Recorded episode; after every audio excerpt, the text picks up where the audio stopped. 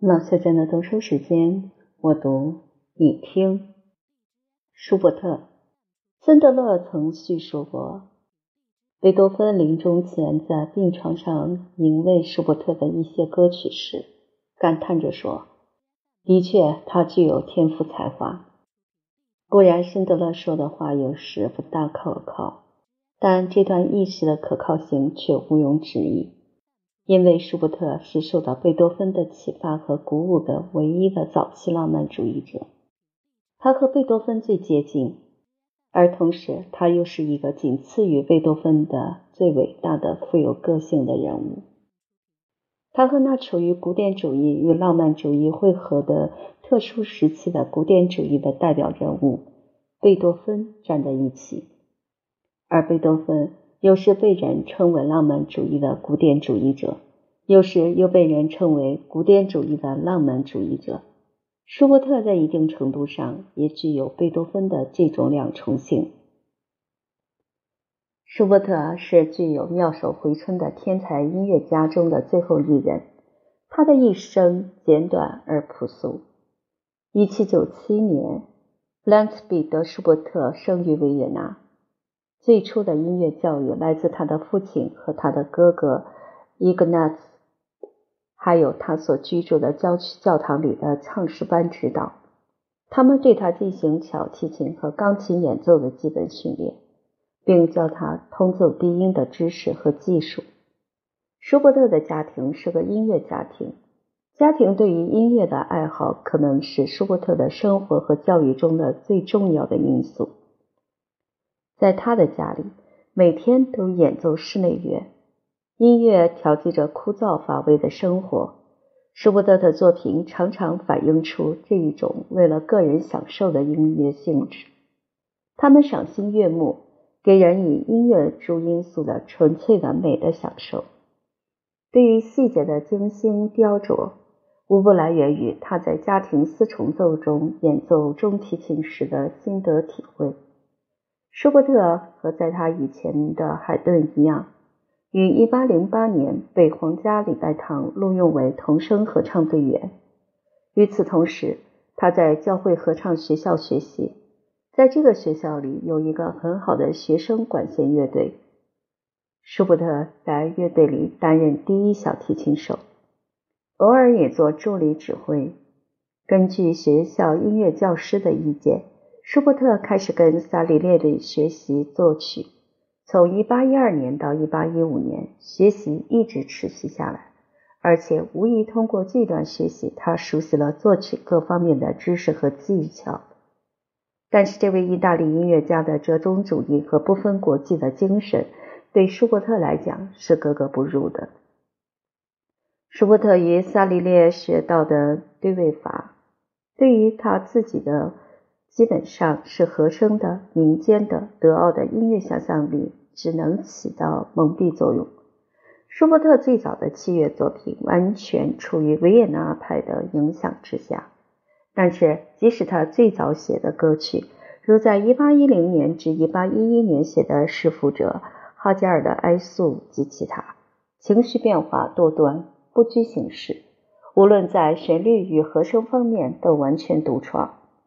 尽管这种独创性正因其过分才比较明显，对舒伯特的创作发展起决定影响的是他较早的结识了一些有高度文化修养的青年诗人和作家，是他们把他引入浪漫主义的圈子。他们的理想和周围的那些满足现状的人的精神完全两样。为了逃避兵役，他担任父亲的助理教师，他父亲是校长。对于他的艺术气质来讲，这实在是个沉重的负担，而他必须忍受四年之久。之后，他和通常的中产阶级的生活脱离了一切关系。他没有正常的收入，主要靠朋友们的善心来维持生活。这些朋友慷慨忠诚，但也不富裕，所以他们的阶级也很有限。舒伯特在创作上的早熟。从他在1814年至1816年间所写的音乐中的一些珍品可以得到印证，其中包括纺车旁的格莱琴和莫王。他早期的器乐作品大部分是为一些优秀的维也纳业余音乐爱好者的组织写的，而他自己也常常以钢琴演奏家的身份受到富有的音乐爱好者家庭的欢迎。他尤其以即兴弹奏维也纳舞曲而闻名。最初赏识舒伯特天才的权威人士之中有著名的法律家、音乐爱好者松拉特纳一家。诗人兼剧作家格里尔采帕采，优秀歌唱家约翰米凯尔福格尔。福格尔后来成了舒伯特歌曲的热心传播者。一八一八年和一八二四年的夏季，舒伯特在匈牙利西部约翰埃斯特哈奇伯爵的庄园中任伯爵的几个女儿的音乐教师。在他住在匈牙利的日子里，他又结识了一个热情的朋友。卡尔·冯·勋斯坦男爵，他是一个很好的男高音，宣传舒伯特的歌曲不遗余力。同时，舒伯特也熟悉了一些匈牙利和吉普赛人的音乐，在他自己的作品中常常可以听到他们的影响。为了改善贫困的生活，他曾几度努力写作歌剧，但结果都不成功。贫穷潦倒的生活中，使他聊以自慰的是他那组织成舒伯特会的友谊的温暖。在这个聚会里，人们演唱音乐、谈论文艺、跳舞、交友。在这个时期，他发现歌德的抒情诗意对他的歌曲创作启发最大。曾想和歌德相识，他寄信给歌德，但没有得到诗人的回信。一八二三年，他身体衰弱，不得不住进医院。在医院里，他写了声乐套曲《美丽的磨坊女》的大部分。舒伯特再度冒险写作歌剧《罗莎蒙德》。歌剧台本平淡乏味，是后来为韦伯的《欧利安特》写台本的伊尔米娜·冯·切奇所写。这部歌剧的演出效果比以前几部歌剧好一些。但仍说不上成功。一八二六年，他申请充当宫廷助理指挥，一年又向一位私立剧院申请类似职位，但均未成功。最后，在他生命的最后一年，朋友们通过他的作品慈善音乐会为他募得一些他急需的钱。但是，这时舒伯特已濒临死亡。他的冬之旅一直充溢着阴暗沮丧的心情，而从这部套曲之后，他竭尽全力奋起逃逸，进入 C 大调交响曲和 C 大调五重奏的神奇美丽境界之中。当他的创造力发展到顶点时，他感到进一步加强学习的必要，甚至在1828年11月初，他还想要求教于著名的对位学家。西蒙和塞赫特，可惜太晚了。不久，他便卧床不起，于当月的十九日以三十一岁的年龄逝世。他的遗愿葬于贝多芬附近得到了实现。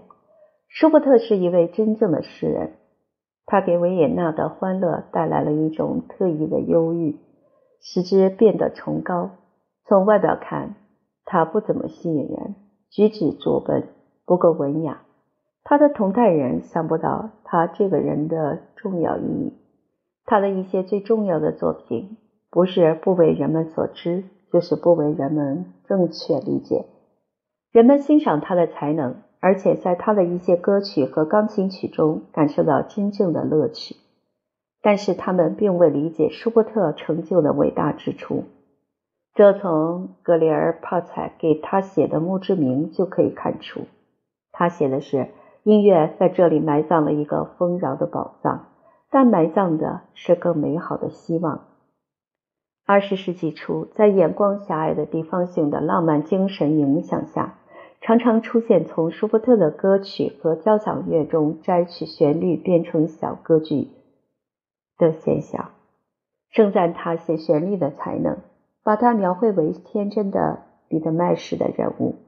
整天在维也纳咖啡馆里和一伙寻欢作乐的人在一起消磨时光，即无拘无束，一如其取之不尽的旋律创造，但实际上，舒伯特既不是一个放荡不羁的人，也不是一个与轻浮子弟同游的人。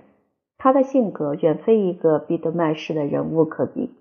他所结识的那些不满现状的人，中产阶级的驯服性使他们感到束缚，他们摆脱了他，逃到诗的自己的世界，在那里，他们能够自由地表达思想，表达他们的充满隐秘欲望的大胆而革命的思想，写了像来自塔塔罗斯的人们、城市、幻影这样歌曲的作曲家。绝不是一个躲在火热的生活现实背后，过着温暖舒适的家庭幸福生活的诗人。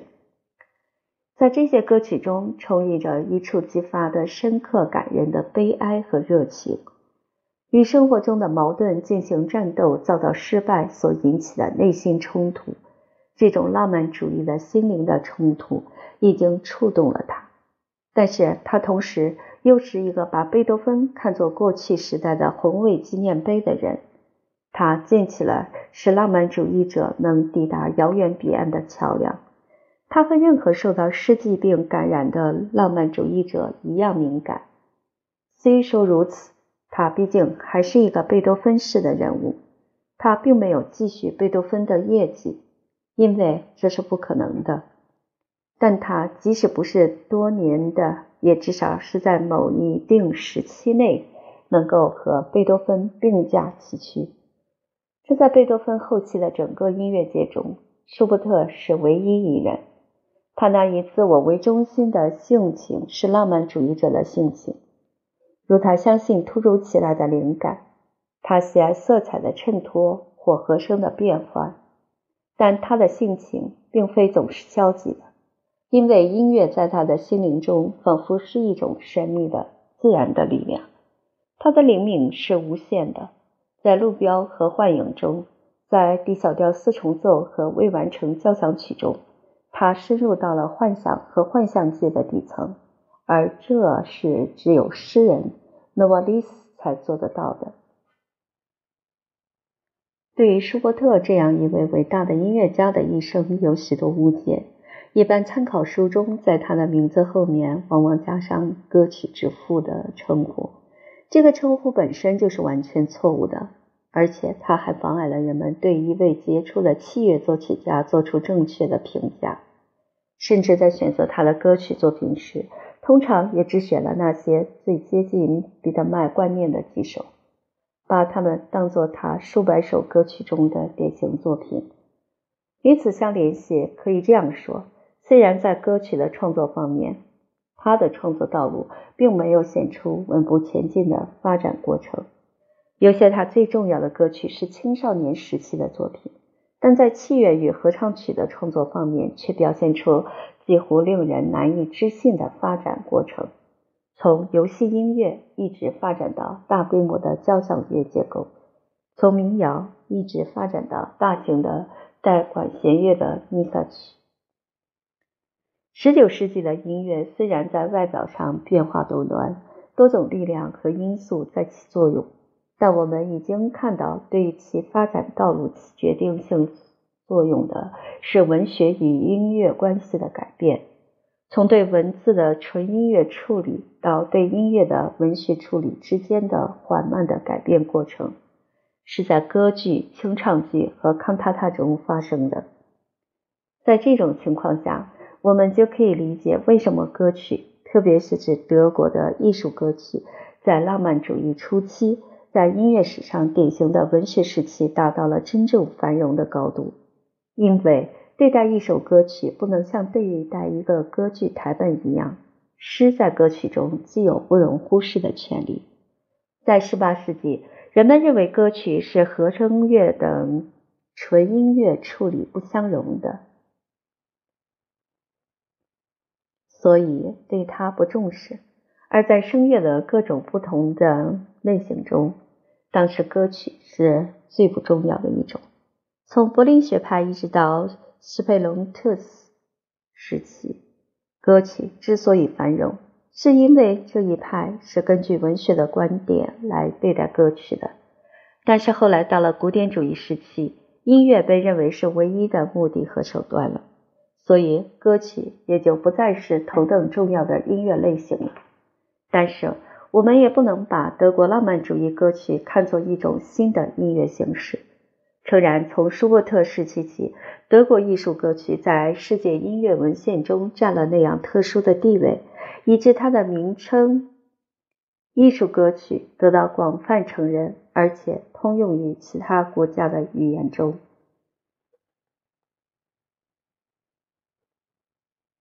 仿佛英语的 “song” 或法语的 “chanson” 都不足以说明其特性似的。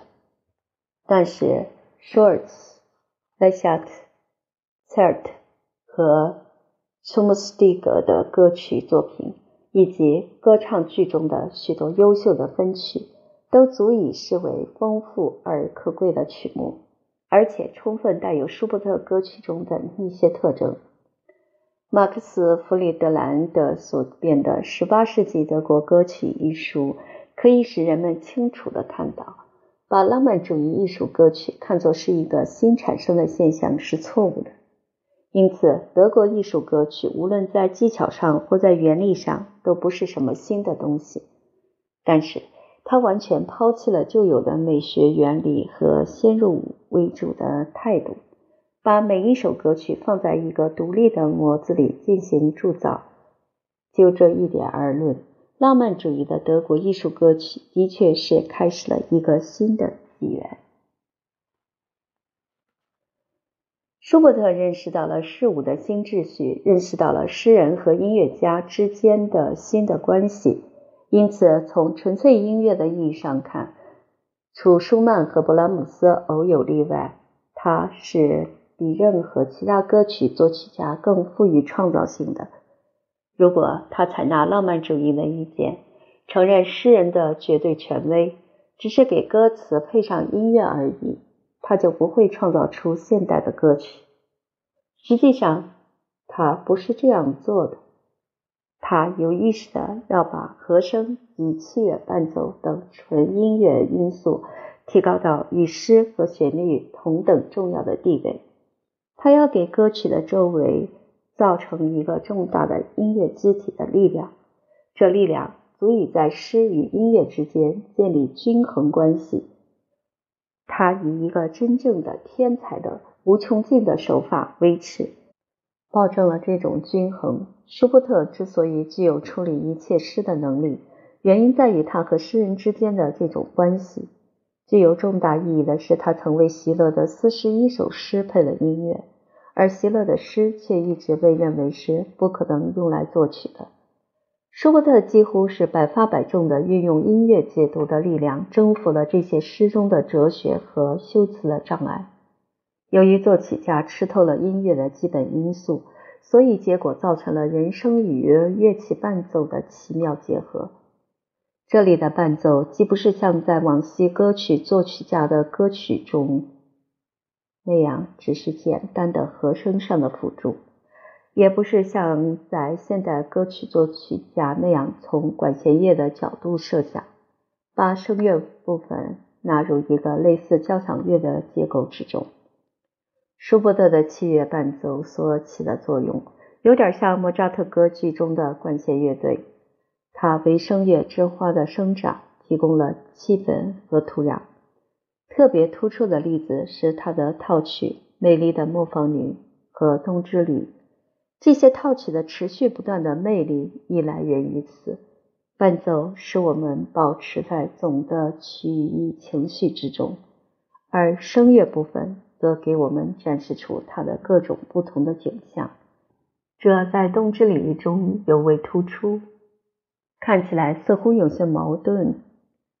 正是由于这种原因，而且尽管伴奏很重要，舒伯特的旋律却是十分完整的个体。即使没有伴奏，唱起来也仍然可以给人以完美的审美享受。只有舒伯特和布拉姆斯的某些歌曲作品达到了这样的音乐完整性，因为在舒伯特以后的许多优秀的歌曲作曲家，他们是领悟到。艺术歌曲的艺术的秘密的，但是由于他们偏爱文学因素，从而逐渐破坏了这种均衡关系，因此也就终结了真正的艺术歌曲的历史。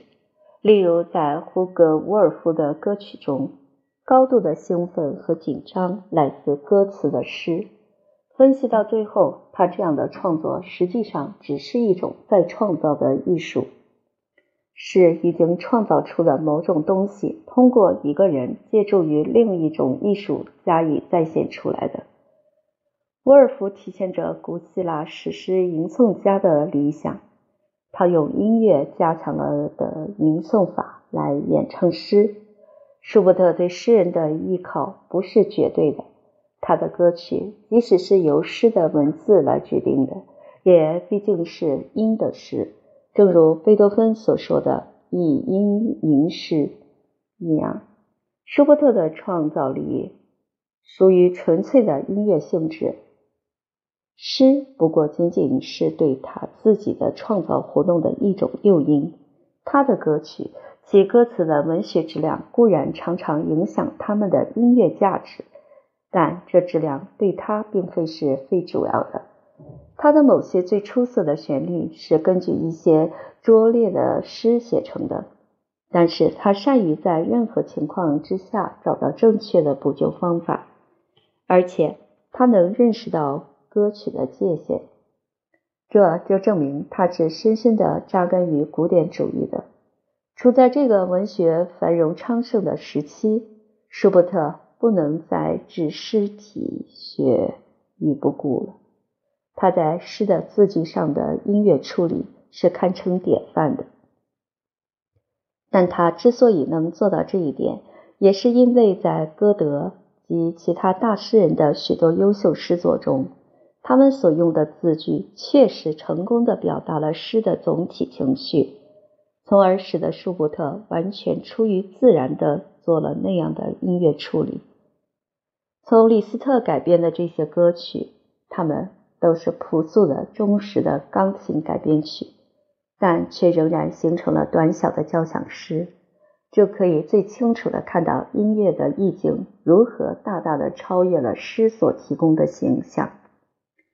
尽管钢琴改编曲中没有歌词，这是因为舒伯特善于透过诗中的意境反射出纯粹音乐的意境。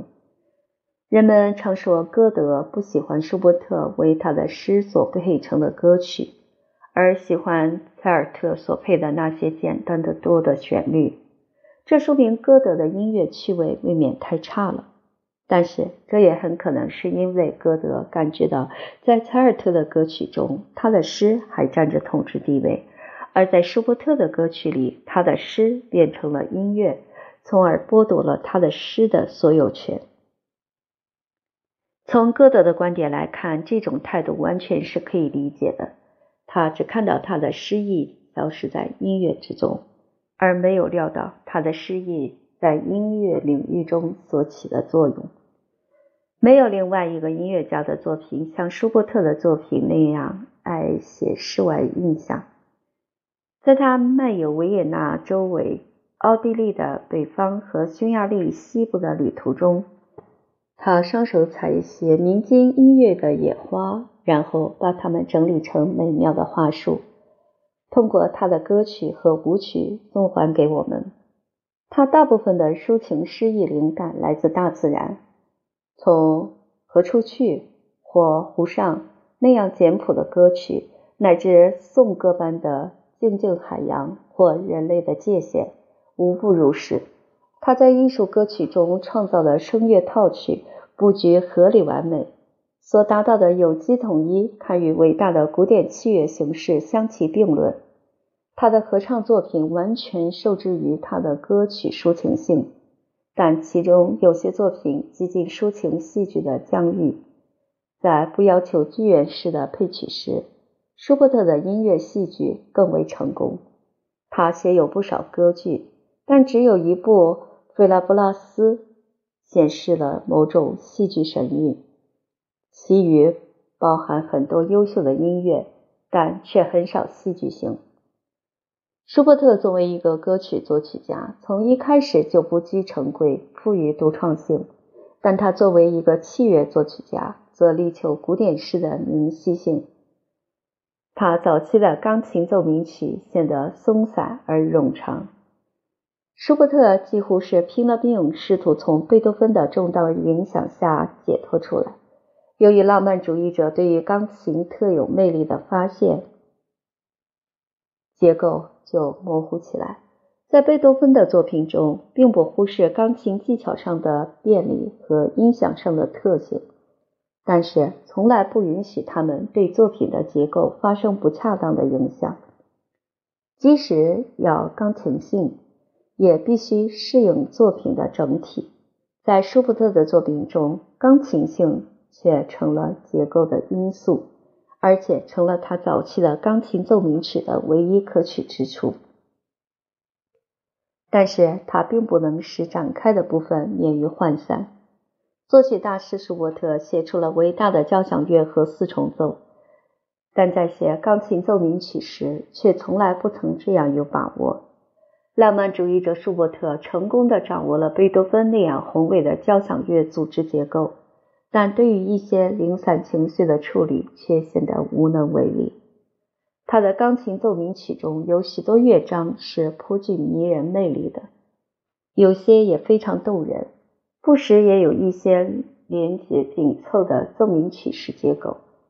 但是诸乐章很少是紧密相连的，他们没有共同的统一的主导思想。而另外一方面，在约翰·温泽尔·托马谢克的和约翰·胡格·沃奇切克。两位优秀的捷克作曲家的同类作品启发下，舒伯特写的一些抒情钢琴曲、即兴曲和音乐瞬间，却表现出舒伯特最大的优点。这些钢琴曲的每一篇都像是一幅风俗画，像是一位音乐诗人的精致的抒情自白。在室内乐和交响乐方面，他又面临着贝多芬的巨大形象。可是，早在他的第二交响曲中，年轻的舒伯特就在尽力效法那贝多芬式的姿态了。在第四交响曲中，再次效法贝多芬，试图写成悲剧性的交响乐，但成效不卓。值得注意的是，我们看到舒伯特找到了贝多芬创作灵感的来源之一——卡鲁菲尼，特别是卡鲁菲尼的歌剧《梅迪亚》。从舒伯特的悲剧交响曲中可以看到《梅迪亚》的影响，也可以看到贝多芬的《克里欧兰》和《埃格蒙特》的影响，而后二者在他们当时也同样受到《梅迪亚》的影响。在特别巧妙的第五交响曲中，舒伯特又重新返回到海顿、迪特斯多夫、莫扎特的圈子里。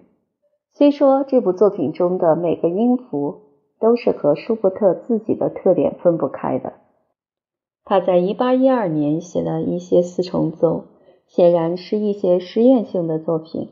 1814年，他已是一位写弦乐四重奏的大师了。他力图找到他和古典主义者的关系。他常常采用匈牙利民间曲调和情调，说明他忠于海顿，而把尾声发展或几乎成为第二个展开部。这分明是贝多芬式的创作思维方法。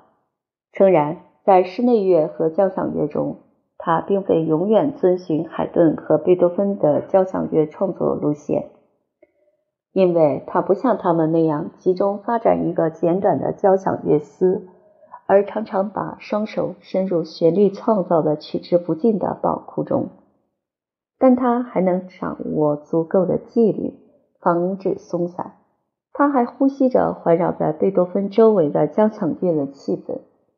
如果考察一下莫扎特在交响乐结构方面的一些偶尔的放任。我们就可以看出舒伯特的母系来源，但是其父系来源贝多芬式的风格特点却也是显而易见的。而且大约在1820年以后，它变成了主要的。这在所谓的未完成交响曲中我们可以看得很清楚。如果我们能看到一部交响乐的这种奇迹是在1822年写成的，以及是与贝多芬的第九交响曲同时写出来的，则它的伟大足以使人震惊。在这部交响乐里，他既受到贝多芬的威慑，又受到贝多芬的鼓舞。他敢于跟随这巨人之后，步入令人眩晕的高峰。又安然返回，带回一部每个音符都是自己创造出来的作品，而这部作品放在贝多芬的交响乐后面毫不逊色。此后的音乐史上再没有发生过这样的事儿。这部交响乐太为人们所熟知，也无需再加论述。但是它的名字却得到了应该改动的时候了。这位作曲家在青年时代就悲惨地离开了人间，人们出于多愁善感的心情，把这部交响乐算成了他最后的被命运冷酷无情的双手打断了的交响乐作品。实际上，在这部交响曲之后，舒伯特至少又写了两部交响乐剧作。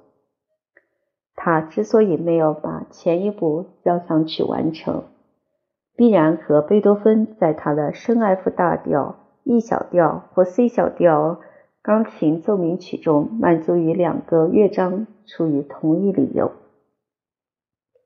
即情绪已经表达接近无疑。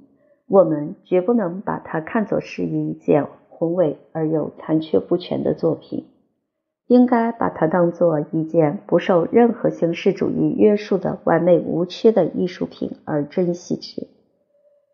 现在我们谈谈舒伯特的最后一部交响乐《C 大调交响曲》，这不仅是舒伯特的最后一部交响曲，而且它就像守卫在管弦乐最伟大的时代的神圣区域门口的最后堡垒一样。多么雄伟而真诚的交响乐气势！有英雄式的随想性的、完全古典式的。交响性的主题刻画出了图景，又是多么丰富！城市雾中的短短的展开是真正的贝多芬式笔法，在这里，强大的长号声宣布未来的风暴，而木管则做欢欣喜悦的啾啾之声。这给19世纪每个德国作曲家都留下了深刻的印象。行板是最错综复杂的一个乐章，用的材料繁多。但处理的井井有条，使它看起来像一首歌曲一样简洁朴素。协序曲足可与贝多芬的最大胆的协序曲相比。虽然它的旋律大部分是维也纳流行曲调，它们与主要动机交响乐式的含蓄性相结合，其巧妙无法形容。这部交响乐的末乐章。促使舒曼评论其无比之长。他说：“充沛洋溢的感情是多么清新。对于别人，我们总是为结尾担惊受怕，怕的是我们是否会感到失望。D 小调四重奏这部作品又一次冒犯了贝多芬的威严，但安然度过。从中浮现的是伟大的舒伯特。”这是古典主义与浪漫主义相调和的胜利，因为有根据大家熟悉的歌曲《死神与少女》写的变奏曲，所以这部四重奏也被称为《死神与少女四重奏》。这些变奏曲在此时这种古典主义作曲家们所习用的形式放射出了光辉。狂热的末乐章贯穿着一股巨大的动力，始终不懈。这并不是由于速度的加快，而是由于冲击力的增长。在这些主题中活动着的是力量，是产生形式的力量。这种力量在一部作品的最微小的组成部分中都可以使人感觉到。正是它使作品获得了古典主义式的统一。舒伯特早期写的一些弥撒曲是一个。奥地利虔诚的天主教徒的作品，其中没有夹杂怀疑或形而上学的思辨。写宗教音乐只是为了满足实际的需要，虽然和舒伯特早期的其他作品一样，这些弥撒曲也有不平衡的特点，但是它们却都具有纯真的、诚挚的感情和优美的抒情的音响。正如他作为一个交响乐作曲家和室内乐作曲家攀登高峰一样，舒伯特作为一个宗教音乐作曲家，他最后写的伟大的降 A 和降 E 大调弥撒曲。也达到了登峰造极的地步。舒曼曾经说过：“谁要是不知道舒伯特的 C 大调交响曲，那就对舒伯特知道的太少了。”这段话应该加以引申，把这些弥撒曲也包括进去。和约翰·塞巴斯蒂安·巴赫一样，舒伯特可能像是某种类型音乐长期发展的最后的大师，但是。和巴赫相似，他永远保持着新鲜气息。他的歌曲把德国的艺术歌曲发展到顶点，正如贝多芬把各种类型的器乐曲发展到了顶点一样。舒伯特的歌曲筑起了一个天地，其中包括朴素的民歌和对人生哲学意味的表白，简单的曲调和广阔的戏剧性场面。那采摘野玫瑰的人通过他的普罗米修斯挑战宇宙，站立着揭示了人类的界限。但是，舒伯特是贝多芬世袭的最后一人。在舒伯特之后，交响乐和室内乐瓦解了，直到勃拉姆斯为止。这以前就没有一个真正的信徒。舒伯特受益于贝多芬比任何人都多，在他心目中。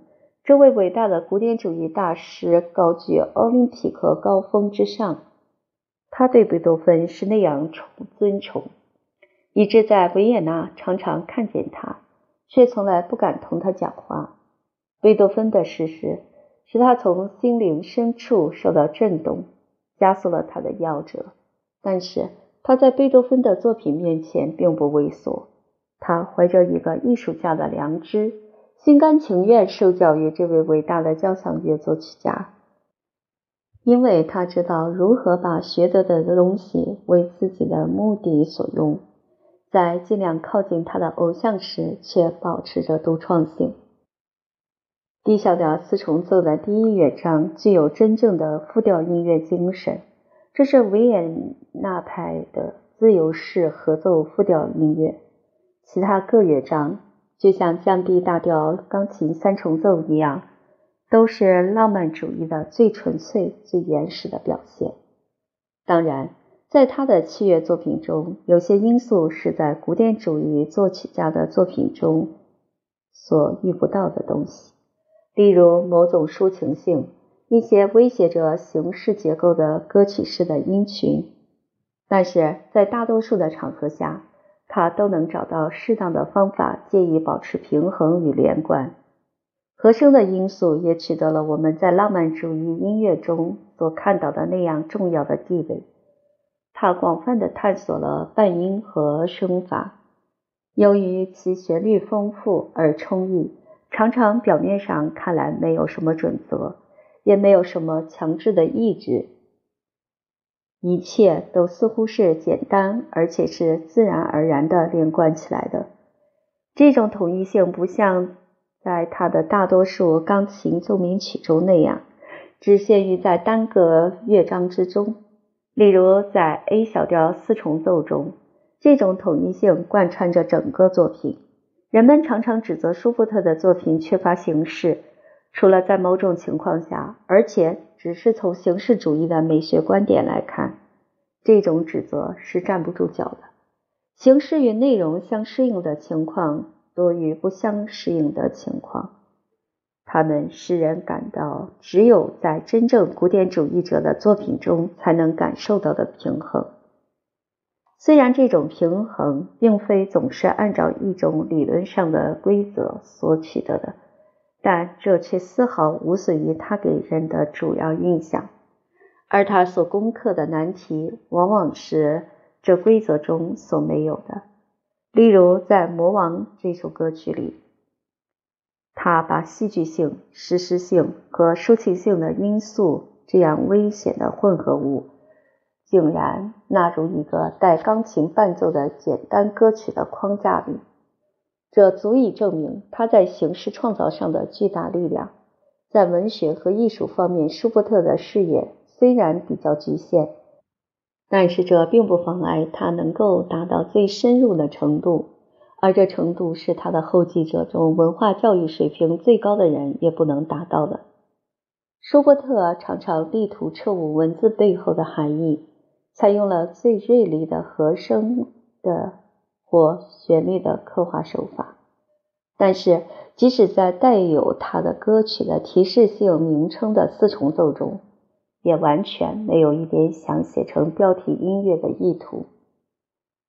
相反，这却是一部把一个文字内容翻译成一个纯器乐形式的理想的作品。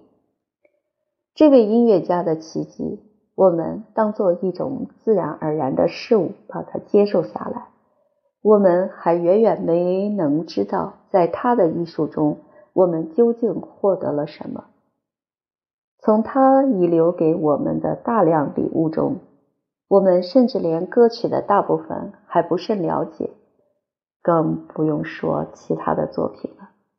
从他的作品全集四十句册中，我们可以鸟瞰他创作活动的全貌。他接触到音乐的一切领域。这音乐就是青春本身，只有青春才能那么美丽、自由无羁、充满纯正的理想主义的自然的庄严性。这样的人给人间留下青春的化身，他们必然死于青春时期。